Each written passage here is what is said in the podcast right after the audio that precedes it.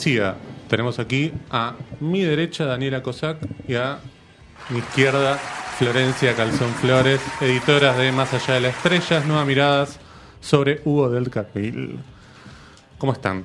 Hola, ¿qué tal? ¿Cómo están? Bien, muy bien, gracias. Muchas gracias por venir. Este, la verdad es que hay algo que a mí siempre me fascina, que son los libros de cine, y más los libros de cine argentino.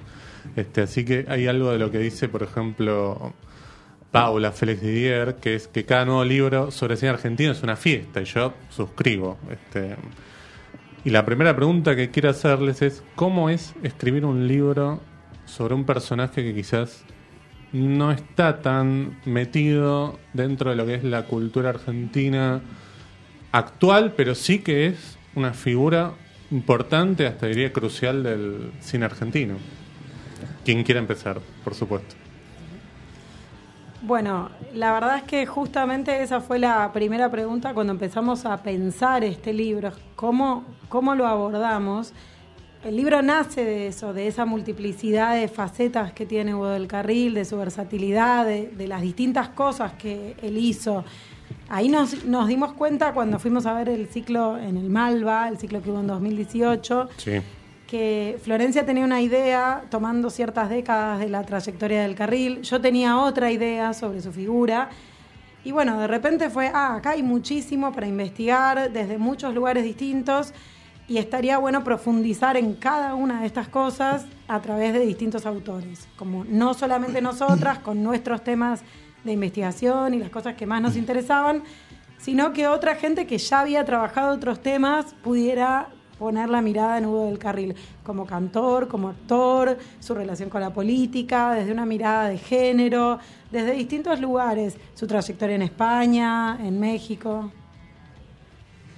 Eh, sí, no, totalmente. A nosotras nos interesaba eh, Hugo del Carril, eh, primero como cineasta, ¿no? Claro. O sea, bueno, eh, porque tiene esta característica eh, de que él dirigió muchas películas, pero además él empezó como eh, cantante de tangos, como galán de cine, como estrella de cine, y dio ese salto a la dirección que aparte, como nosotras contamos en el libro, no, es, no era muy habitual. O sea, es una Claro. personalidad en ese sentido eh, especial, ¿no? Y Sí, que sí. creo que también esa, ¿cómo decirlo? Esa mm, vigencia que logró durante tantas décadas tiene que ver también con la capacidad de abarcar justamente distintos aspectos de lo artístico. Bien, eh, justamente eh, es una figura que abarca, como dijimos, un montón de, de facetas. ¿El libro eh, se concentra más en, en su etapa de, de director o va cubriendo eh, más o menos todo lo que hizo? En realidad eh, trata de contemplar las dos facetas. Justamente un poco eh, en la primera parte se concentra más en sus inicios, en su ascenso como cantor, en su construcción como ídolo popular de la cultura de masas, que aparte era un, as- un aspecto que los libros que se habían escrito sobre Del Carril en general no habían abordado.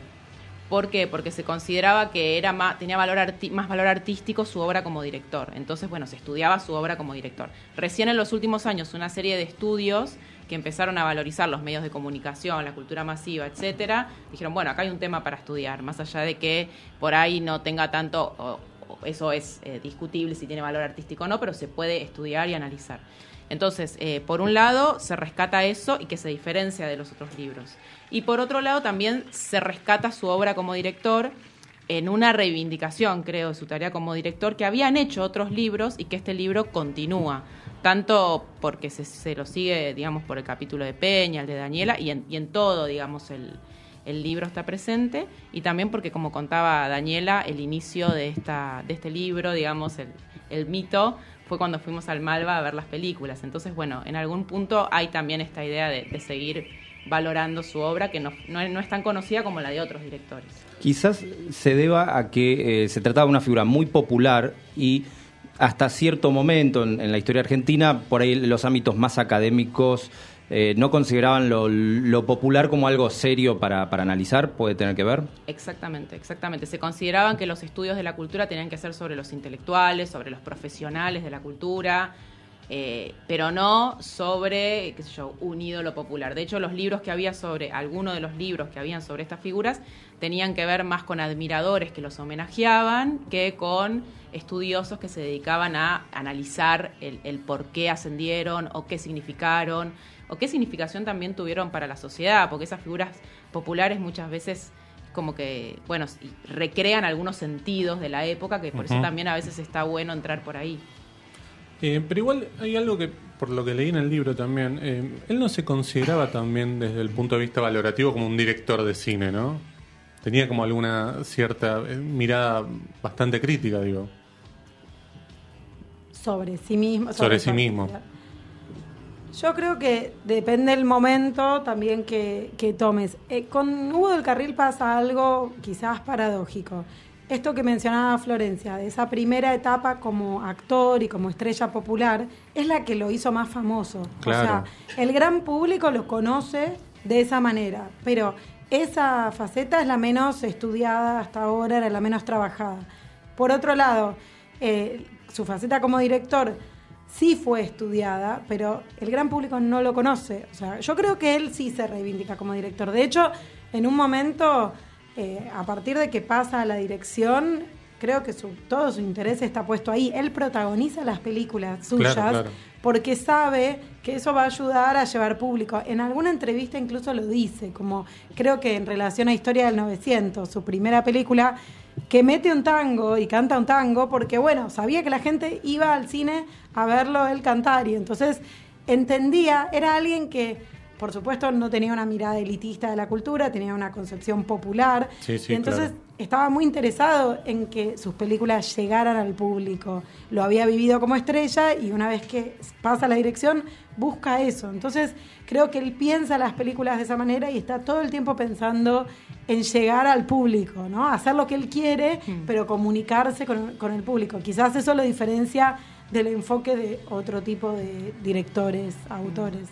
Y también creo que hay algo que tiene que ver con su formación, porque él eh, se formó como director en los estudios de cine, en el set, haciendo películas. Entonces tampoco es una cuestión que él, las escuelas de cine, digamos, o de directores todavía no existían. Entonces en ese sentido, él se convirtió en un director de cine, ¿no? O sea, devino director de cine en parte por su propia trayectoria y su interés. Em, ahí eh, hablaban de la figura de él como cantor. Digo, él toma un poco la posta que deja Gardel, ¿no? En cierta manera. Este, ¿cómo, ¿Cómo aparece eso? Sí. Eh, Vinculado al cine, digo, ¿no? Claro, en realidad en el 35 muere Gardel y Gardel ya en ese momento era, era un mito y aparte su muerte acrecienta su mito, ¿no? Entonces, eh, en ese momento, bueno, eh, del Carril estaba haciendo sus primeros pasos en la radio como cantor y paulatinamente se va convirtiendo en el heredero de Gardel por su forma de cantar, eh, por su imagen, ¿no? Por su yo analizo ¿no? la centralidad de la sonrisa y eso lo construyen las industrias culturales, o sea, no es algo que está dado naturalmente, sino que la publicidad trata de reforzar esa simetría, las películas, él interpreta la vida de Carlos Gardel, una película que en realidad no es sobre la vida de Carlos Gardel, no tiene nada que ver con su vida, es más los melodramas románticos que Del Carril acostumbraba a interpretar en la pantalla, pero que sin embargo contribuye a asociar estos dos nombres. Y, lo mismo las revistas, las revistas están constantemente reforzando esa asociación. Entonces eso, esa, esa idea de que él es el sucesor de Gardel, lo ayudó mucho a Del Carril en su primera etapa de ascenso y consagración. Por eso él, por ejemplo, en el año 48 eh, ya era junto con Sandrini el, artista mejor pago, ¿no? Entonces realmente era una figura que tenía mucha legitimidad, mucho alcance en la cultura popular. También eh, conectado con Gardel, creo que tenía una proyección internacional eh, que muchos autores o intérpretes argentinos no logran tener. Eso se debe quizás a una búsqueda de la industria cinematográfica de aquel momento o por la fuerza misma de su trabajo. No, creo que tiene que ver con, una situación de la industria cinematográfica en ese momento.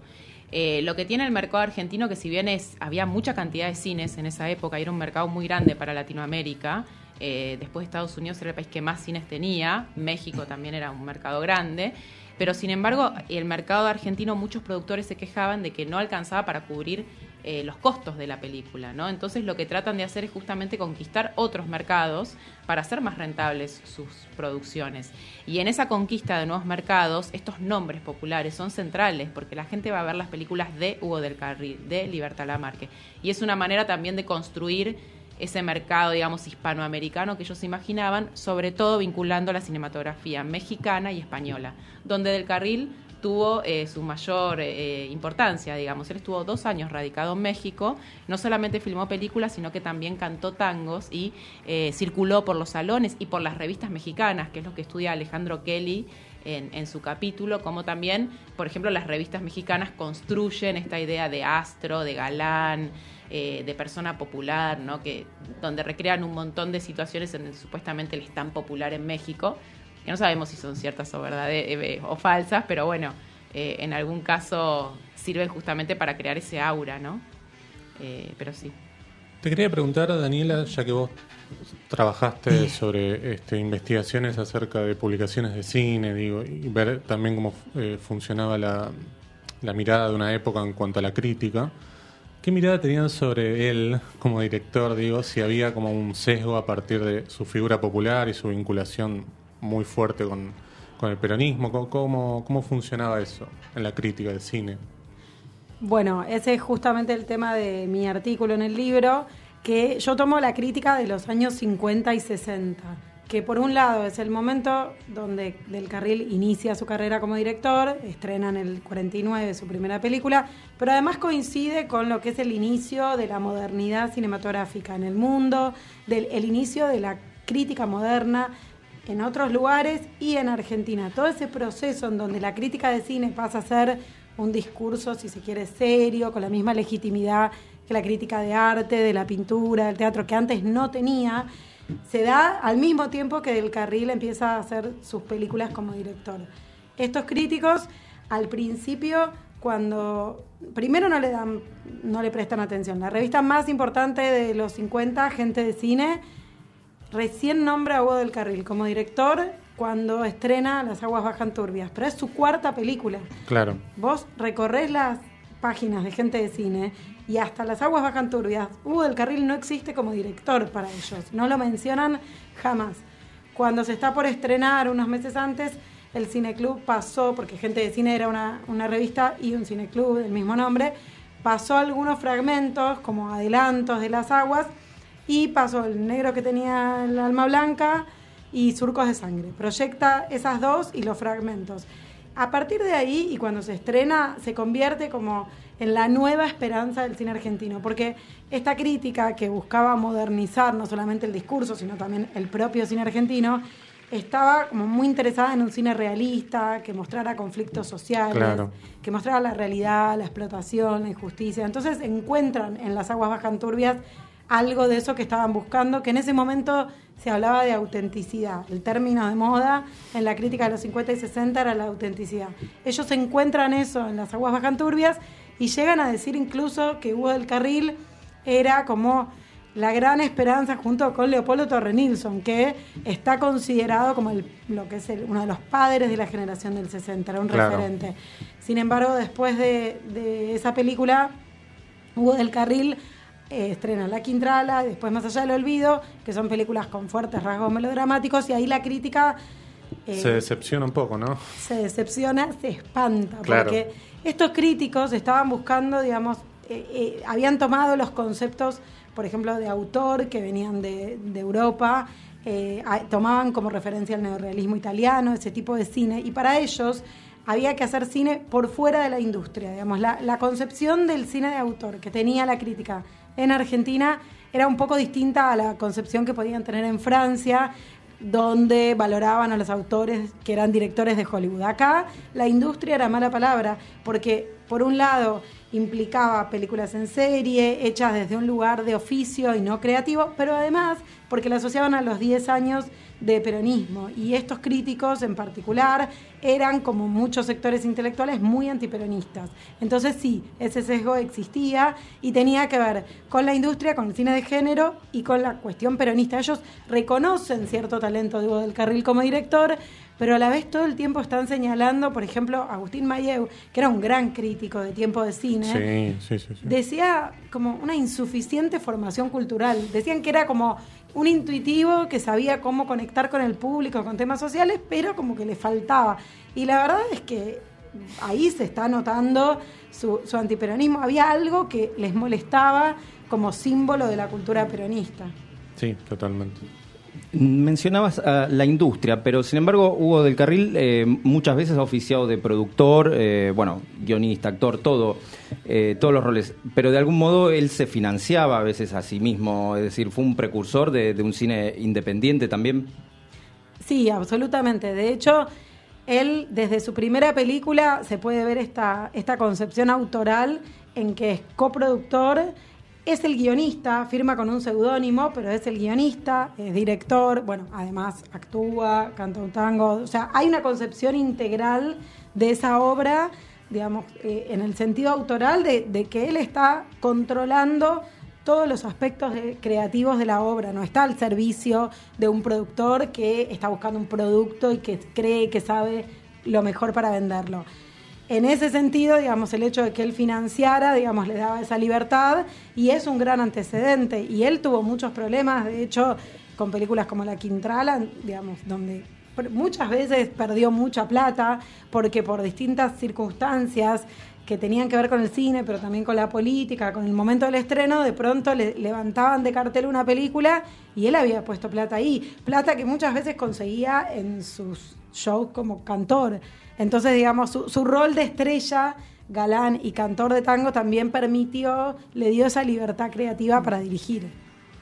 ¿Cómo fue ese primer encuentro con este personaje? Digo, por el lado de la música, por el lado de las películas. Digo, porque por las películas es medio complicado, digo, por esto de problemita que tenemos con la ausencia de cinemática, pero digo, por el tema de las canciones, digo, ¿por dónde fue? En realidad creo que cada una lo abordó desde un ángulo distinto y eso fue también lo que lo que lo que lo que convergió el libro, digamos, que tiene como esas esas eh, en mi caso, por ejemplo, yo empecé viendo las películas de Del Carril eh, él como actor en la pantalla, ¿no? Como galán, como cantor, eh, y más desde el lado, desde la perspectiva esta, desde la pregunta por las estrellas, por los ídolos populares, por la relación con la política. Entonces, bueno, mi encuentro fue primero por ahí, y a partir de eso ir reconociéndolo como, bueno, como una, artista que también tenía esta otra dimensión que me parece que Dani la, analizó más, ¿no? En, su parte como director. Sí, en mi caso fue, fue desde el lugar de director. En realidad hubo como dos lugares que confluyeron a que me interese también como empezar a ocuparme de esta figura. Por un lado, bueno, yo había estudiado la revista Tiempo de Cine en mi libro anterior que trataba justamente de estos críticos de los que hablábamos. Y yo había leído, cuando revisaba las páginas de Tiempo de Cine, había leído críticas muy malas de las películas de Del Carril. No muchas porque Tiempo de Cine no le dio tanta atención. Hay una en el primer número de Tiempo de Cine hay una crítica de culpable de Víctor Iturralde donde la mata, o sea, donde dice que bueno, después de las aguas bajan turbias ya es la decadencia total, una pena, porque era la esperanza, como decíamos, y la verdad que culpable le parece como un melodrama berreta, dice todas cosas, eh, no valora nada, no rescata nada. Después, a Morina, por ejemplo, directamente creo que hay un parrafito, hay cuatro líneas, no estaba ni en la sección principal de crítica. Eran muy, muy duros con Hugo del Carril, a mí eso me llama la atención, por un lado, porque bueno, yo lo conocía sobre todo por las aguas bajan turbias, pero no tenía esa idea de que fuera un mal director como estaban, no, no, no. estaban instalando en esta revista de los 60. Por otro lado, en el otro libro que hice en 2015, que también fue una compilación, también con el Festival de Mar del Plata, que era sobre la preservación del cine argentino y lo que Mar del Plata había hecho para preservar el cine argentino, Peña, Fernando Martín Peña, cuenta todo el trayecto que, digamos, el recorrido para recuperar hasta ese momento una parte grande de las películas de Hugo del Carril. Y a mí me llamó mucho la atención porque él en ese libro decía, o, bueno, no sé si lo dice en el libro, si me lo dijo a mí, ya me confundo, pero él decía que estaba más orgulloso de todo ese rescate que de haber encontrado Metrópolis, que fue, digamos, el hallazgo de Metrópolis fue un suceso mundial. Sí, claro. Entonces, bueno, esa, esa historia de ese rescate, que en el libro yo la cuento en el epílogo y trato como de reconstruir todo hasta lo que vino después de 2015, a mí me parecía impresionante porque hablaba de un estado de cosas, ¿no? De, lo que es la preservación del cine argentino, de una figura tan importante y en el 89 se muere y se dispersan sus películas y no las podemos ver. Y entonces cuando uno va y estudia cine en una escuela de cine, te hablan de las aguas bajanturrias, el resto pareciera que no existe, pero no existe porque si es, tan difícil acceder, es muy difícil conocerlas, es muy difícil que nuevas generaciones puedan inspirarse en eso. Entonces, en mi caso particular fueron las dos cosas, como esa, esa cosa de la crítica tan dura, una crítica tan interesante y a la vez que lo despreciaba así. Y por otro lado, cómo es que las películas de este director no existen y no están en ningún lado y que rescatarlo fue una odisea. Entonces ahí confluyeron dos intereses míos también para, para ponerme a, a ver esta figura en detalle. ¿Cómo fue el, acceso entonces a, la mayoría de, la obra eh, en términos de poder verlo eh, y analizarlo? Eh, ¿Se tomaron con, alguna aventura de tener que mm, rescatar latas en estado deplorable o eso ya estaba hecho por Fernando Martín Peña? ¿Cómo, cómo fue eso? No, por suerte estaba hecho en, en 2018 cuando el Malva estrena este ciclo ya habían podido rescatar las últimas tres que faltaban. Entonces ya las 15 películas suyas como director estaban rescatadas. Lo que no, igual eso no significa que estén disponibles todas para ver cuando uno quiere, en el momento que quiere, porque se proyectaron esa vez en febrero y marzo. Algunas sabemos que están en algunas plataformas online y se pueden ver con buena calidad, pero otras lo que tenemos disponible para ver si no hay un ciclo son espantosas, son copias que se tomaron de cuando se pasaron en televisión hace son muchos años. Claro, Tremendas. Entonces todavía es difícil el acceso porque, digamos, lo que se rescataron fueron negativos, copias, hicieron copias nuevas. Pero bueno, eso se tiene que proyectar y para eso tiene que haber un marco, como un ciclo, como, como fue lo del Malva, pero no siempre eso es posible. Todavía no están disponibles online las 15 en buena calidad, lamentablemente. En mi caso, yo había visto varias en film y con distintos festivales de Mar del Plata. Eh, por ejemplo, Las Tierras Blancas es una película muy difícil de ver, no la encontrás hoy online. Yo tuve la suerte de estar en esa función en 2010, pero si no te perdiste esa función, 2018, recién en Malva, ¿no? es muy difícil en algunos casos verlas. Y la cuestión bibliográfica sobre lo escrito, digamos, sobre los antecedentes, eh, digo, publicados, ¿qué, ¿qué, se encontraron? ¿Se encontraron con un mundo? ¿Se encontraron con poco? Mira, algo había, lo cual también nuestra historia del cine tampoco tiene tantos años. De, de, hecho, las primeras a veces historias del cine son de críticos de cine que, que, bueno, que empezaron a hacer algunas recopilaciones. Y en el caso del carril había, por ejemplo, algunos trabajos de Posadas, que él había escrito en los 70. Estaba el libro de Cabrera, que es un libro que se escribió en el 89, justo el año de su muerte, que además tiene una entrevista bastante larga. Creo que es un libro que hasta cierto punto oficia como de autobiografía, no lo es, pero bueno, está ahí bastante presente la voz de él. Había un libro de Maranguelo también, eh, de una colección sobre los directores de cine. Y, eh, y había un libro que había editado el Museo del Cine en el 2006. O sea que había varios disponibles. Y además hay un libro de Javier Trimboli y, Julio, y Guillermo Korn que es sobre las aguas bajan turbias y eh, Alfredo y los ríos eh, y la novela de Alfredo Varela, ¿no?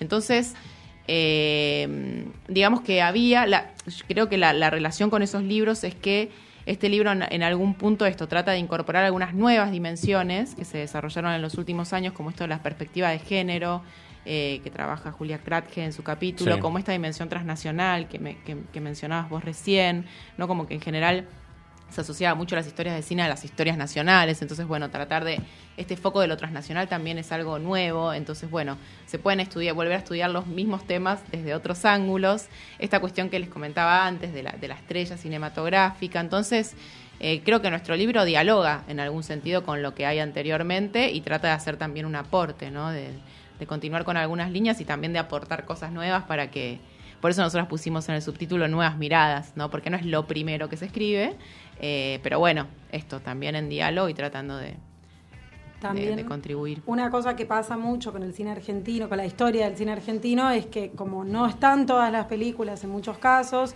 o no hay otras fuentes de información, se construye mucho a partir de la prensa escrita. Y eso tuvo un gran lugar. Nosotras trabajamos, eh, nosotras dos, pero también el resto de los autores, con fuentes propias de diarios, revistas, revistas populares, revistas mm.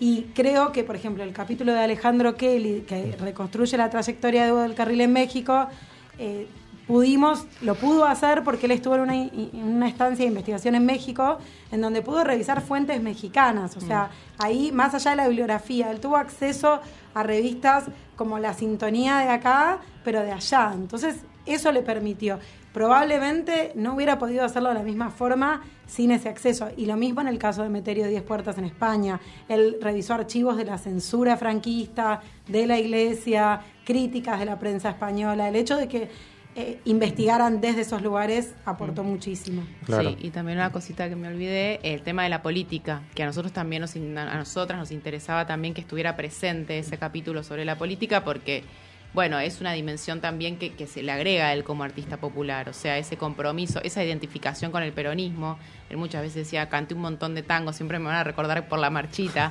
Entonces nosotros decimos, bueno, eh, fíjate todas las dimensiones que tiene este artista. Entonces, bueno, también eh, desarrollar y analizar cómo fue su compromiso político, desde dónde él eh, se acercó al peronismo. Y, y, un poco también desmitificar esta idea de que porque él era peronista tuvo un montón de facilidades para trabajar durante el peronismo porque no fue así. En realidad, justamente tuvo un enfrentamiento bastante grande con el subsecretario de Informaciones y Prensa, que era Apple.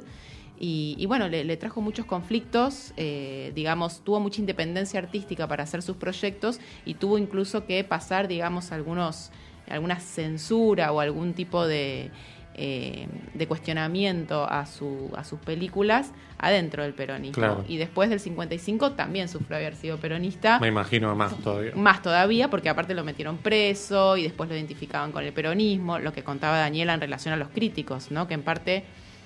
Eh, bueno, un poco lo que eh, también esta idea de que él era una persona totalmente que tenía muchísima aprobación como artista y bueno, el hecho de ser peronismo, la famosa grieta, ¿no? Es como que divide y entonces, ah, es peronista, a mí ya no me gusta. Entonces, eh, en este sentido, quizás puede haber sido más lo que le restó a su popularidad que lo que lo que agregó, más allá de que tenía, él, tenía una fuerte convicción por esto y, lo mantuvo durante toda la vida.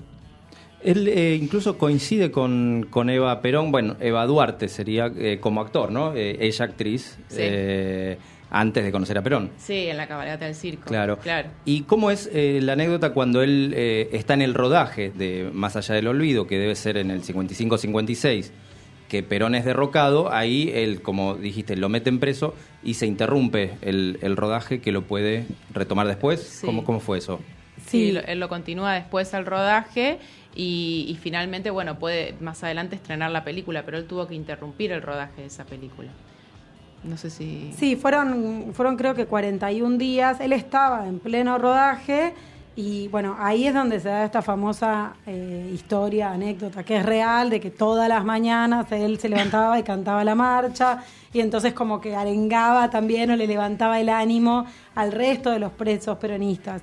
A él lo liberan en diciembre del 55, retoma el rodaje y recién en mayo llega el sobreseguimiento, porque a él lo detienen, se arma esta comisión investigadora eh, para el cine, también para, los distintos medios, y a él lo detienen con una acusación de contrabando de películas Uruguay. Después resulta ser todo falso, pero bueno, hasta mayo estuvo con esa mm. causa. Y en junio se estrenó Más allá del olvido, que aparecen críticas en los diarios, que las críticas tienen este tono más de lo que hablábamos antes, ah, es un melodrama, está bien, está bien hecho, está súper bien hecho, pero bueno, los críticos mucho no les copaba el melodrama en ese momento, lo asociaban a lo viejo, al peronismo, pero no, no se le prestó mucha atención. Fue una película que en junio del 56 era un pésimo momento para cualquier peronista y bueno, pasó. Después fue rescatada por la crítica. Eh, es muchísimo más valorada hoy en día. La, la película Sí. incluso tiene algún paralelo ahí con, con Vértigo, se la suele Es verdad. señalar, porque temáticamente puede ir un poquito por los mismos lugares. Bueno, porque están las dos basadas en la misma novela, Brujas, La Muerta. O sea, están basadas no tan directamente en un caso o en otro, pero, pero tienen ese origen, porque Vértigo es posterior. Eh, pero sí, es una película que la crítica la rescata después, bastante después, y que yo creo que tiene que ver el rechazo con el rechazo al melodrama. O sea, Sí. había algo con el melodrama como género que para la crítica moderna, el nuevo cine argentino, era una cosa espantosa. Para ellos el melodrama, era- no, no concebían que un, un director podía, dentro de los límites de un género, crear algo propio, interesante, con un estilo visual, imprimirle su, su impronta. Bueno, para ellos eso era inaceptable. Entonces, bueno, si es un melodrama, es malo. Y era así, porque había también aparte de la cuestión peronista, una grieta entre viejo cine y nuevo cine. Esa batalla, ellos estaban tratando de renovar y era una batalla también material. Ellos cuestionaban, por ejemplo, que el Instituto de Cine, los premios y subsidios que empieza a dar a partir del 57, que fueran para directores del viejo cine, para productores que ya habían estado en trenzas, como se decía en ese momento, y en cosas sospechosas. O sea, la batalla era estética, era cultural y también era por la plata que había para producir, cosa que también, digamos, todavía hoy sigue pasando. Claro, eso te iba a decir, parecen problemas circulares, digo, porque es como, bueno, esto de esto de lo que vos comentabas, pero también algo de lo que hablabas antes de con las aguas bajan turbias. Parece que todo lo que es for export tiene que ser este algo que capte o lo marginal del país, algo que sea como ¿qué es lo que pasa hoy con muchos productos audiovisuales, digo? Lo que llama la atención es, por ejemplo, el marginal como serie para venderla en Netflix, por ejemplo, que es una plataforma que llega a todo el mundo. Eh, y pasaba acá también un poco, digo, porque era lo que llamaba la atención para, para el Festival de Venecia, por ejemplo, ¿no? que es donde cobra ahí como esa, ese espíritu, digamos, eh, internacional.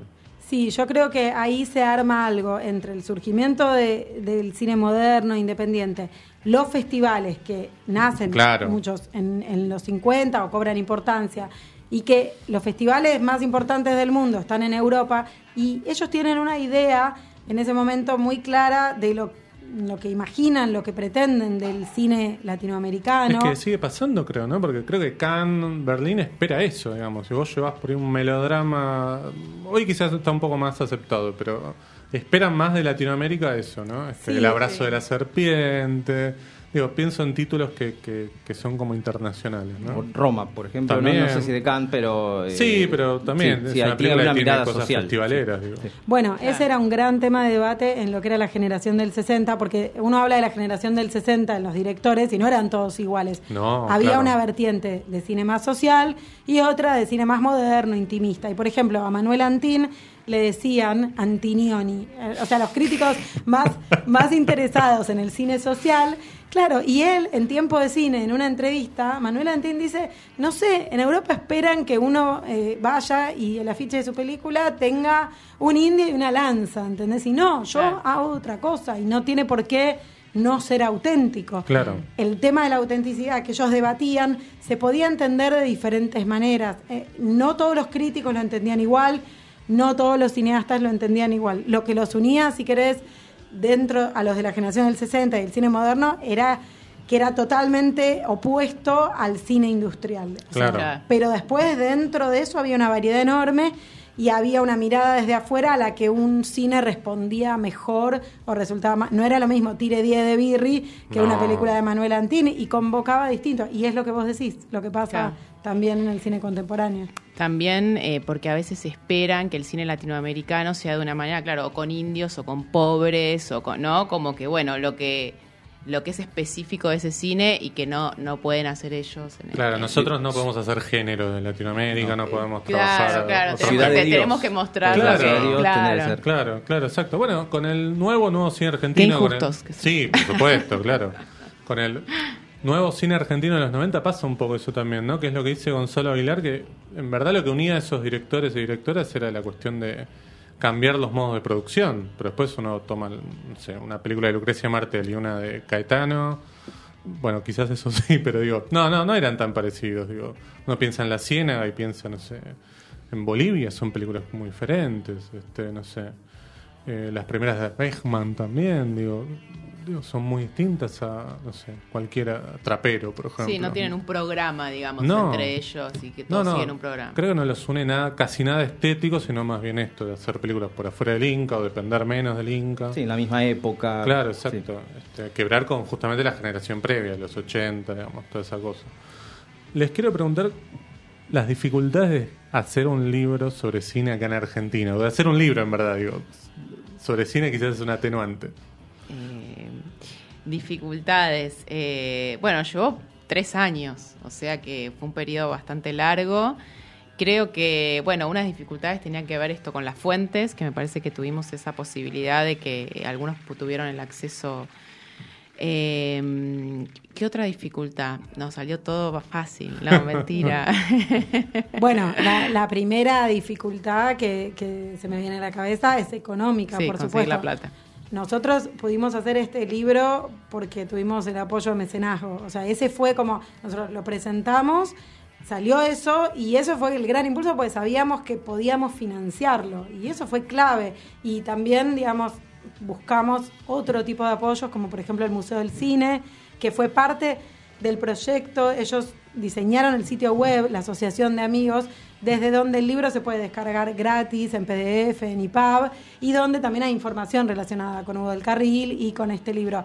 Lo mismo, digamos, con la biblioteca del ENERC, que nos dio su apoyo desde el principio a nivel institucional y que ahora, por ejemplo, se ocupó de distribuir el libro en bibliotecas de cine de Iberoamérica, con el Malva, que ahora programó este ciclo, y que, digamos, son cosas que se retroalimentan. Y para un libro que no tiene una gran editorial atrás y que es un proyecto hecho de manera independiente, Sí. es súper importante poder como tejer estas alianzas con otras instituciones que tienen un poco le- los mismos intereses y objetivos. Para nosotras fue clave. Igual dificultades siempre aparecen.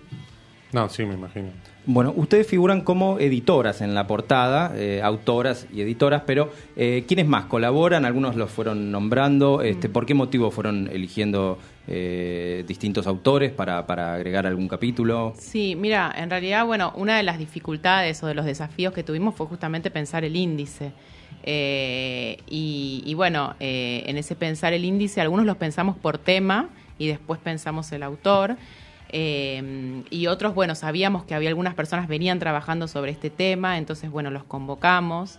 Por ejemplo, en el caso de, Julia Kratke, que ella trabaja el tema de la, la representación de las mujeres en el cine de, Hugo del Carril, ella, por ejemplo, no venía trabajando Hugo del Carril, venía trabajando teoría cinematográfica y teorías feministas. Entonces, bueno, era la persona adecuada para hacerlo por su formación y a partir de este proyecto eh, lo aplicó, digamos, a las películas de Hugo del Carril, que las pudo ver justamente también, eh, bueno, que tenía las, las fuentes, digamos, fueron las películas que ella pudo ver a través de, de YouTube o lo que estaba disponible en la web. Después, en el caso de Alejandro, como comentaba Daniela, eh, él justo había viajado a México, entonces tenía esta, estas fuentes, lo cual fue espectacular porque si no ese trabajo no se puede hacer. En el caso de Meterio Diez Puertas, él venía trabajando y él trabaja mucho el tema de la relación entre las dos cinematografías, la argentina y la española. Estuvo acá varias veces. Bueno, tiene relación justamente con la gente que estudia el cine argentino porque él lo estudia y estudia las relaciones. Y, y bueno, a partir de ese interés previo que él tenía y de cosas que él ya había analizado sobre Hugo del Carril, él hizo su capítulo. Eh, bueno, en el caso de Fernando, obviamente, Fernando Peña con todas las películas, era el indicado, eh, con la restauración de todas las películas, era el indicado para, para hacer el, el capítulo sobre el director de cine.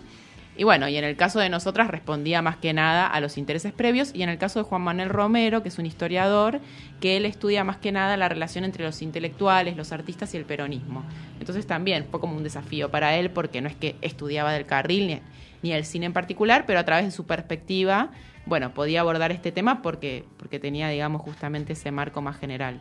Así que la verdad fue todo un desafío pensar los autores, el índice y, bueno, y a partir de ahí ir construyendo el libro, que no es una biografía, o sea, es sobre una persona, no trata de ser una biografía, pero sin embargo sí recorre distintas etapas de su vida. ¿no? Y está un poquito ubicado en forma cronológica eh, el recorrido, como para ir abordando estas distintas facetas que, que decíamos al principio. Entonces, bueno, tratamos también de tener en cuenta eso, que esté presente eh, todo ese arco temporal y todo ese arco temático también que a nosotras nos interesaba reflejar. No sé, Daniela, si querías aportar algo. Sí, eh, empezamos igualmente, digamos, como uno siempre pregunta, bueno, ¿por dónde empezar? Empezamos por el índice, por, los capítulos, porque era lo que a nosotros nos llamaba la atención. Bueno, tiene que haber un capítulo de esto, tiene que haber lo otro. Y a partir de ahí fuimos pensando los autores, algunos, como dijiste, Peña, o sea, eh, debe ser una de las pocas personas que tiene la posibilidad de ver y rever todas las películas de Hugo del Carril en fílmico, en su casa. Claro. Entonces, digamos, tiene también un conocimiento de toda esa obra previo y un acceso que nos parecía, además de que nos interesaba su, su forma de ver el cine de Hugo del Carril, porque ya lo conocíamos. En otros casos, como contó Florencia, no. Pero, digamos, siempre el foco eran los temas. Igual íbamos cambiando, ¿no? Porque a medida que íbamos avanzando nos íbamos dando cuenta cómo abordar algo, si, si iba a ser demasiado repetitivo, si mejor lo enfocábamos desde un lugar, desde varios. Fue como encontrando su, su camino y el orden también, que era esto que ella decía de lo cronológico, pero digamos, el índice que tenemos hoy no fue el original, fuimos probando y dándonos cuenta algunas cosas a medida también que íbamos recibiendo los capítulos, porque eh, algunos capítulos, algunos autores los mandaron enseguida, muy rápidos. Otros demoraron más. Entonces, también, y eso estuvo bueno, algunos capítulos, el mío, por ejemplo, confieso, se alimentaron de los otros. Claro, porque yo de repente eh, leía el capítulo de Juan Manuel sobre la relación de Hugo del Carril con el peronismo, que citaba algunas fuentes a las que yo no, no había conocido, no, no había tenido acceso. Ah, esto está bueno, y como que te daba pautas. Uno después va revisando las fuentes y lo que se conservó es más o menos lo mismo en la Biblioteca Nacional, en la Biblioteca del Congreso. Pero bueno, está muy bueno ir leyendo cosas mientras vas escribiendo. Y en mi caso fue así porque tardé un poco más. Mm. Y también es lindo como proceso ir viendo cómo se arma el libro, porque bueno, primero está Claro. como nuestras reuniones, nuestras ideas, quién lo puede hacer, y bueno, después empiezan a aparecer efectivamente los capítulos y, y bueno, nada. Cobra es- forma, digamos, Va cobrando ordenando, forma y después, totalmente, después incluso a partir de esa forma uno construye, construimos creo que entre las dos una forma de interpretar nuestro libro también, Claro, ¿no? Y, y- claro, y de claro. pensarlo en relación a, a- a lo anterior, todas cosas que antes no existían, no es que teníamos todas esas ideas, sino que, bueno, fueron parte del proceso. Bueno, no sé si. Eh, no, solo agradecerles, Agradecerles un eh, montón la- que hayan venido. Que hayan venido, pero también que hayan eh, arrojado un poco de, de luz sobre el cine argentino, que siempre viene bien. Sobre todo porque prácticamente, creo que, a ver si estoy bien, creo que Daniela me va, me va a decir si estoy bien o no. El 50% del cine sonoro argentino está perdido. Sí, esa, esa es la estimación que es bastante alta para comparado con otros países. Claro, Está perdido, que significa que no se conservan los negativos originales. exactamente. Puede haber algunas copias, pero sin el negativo original no se puede hacer, no se puede preservar para el futuro y no se pueden hacer nuevas copias que permitan que esto se siga viendo en buenas Claro. condiciones. Así que sí, estamos en una muy mala situación. Claro, por eso también está bueno este libro, digo, ya que no hay una cinemateca, digo, que se encargue de preservar el patrimonio fílmico argentino, por lo menos que tengamos un documento que sí preserve algo de esas películas que quizás, no sé, unos años o no estén o estén en peor calidad.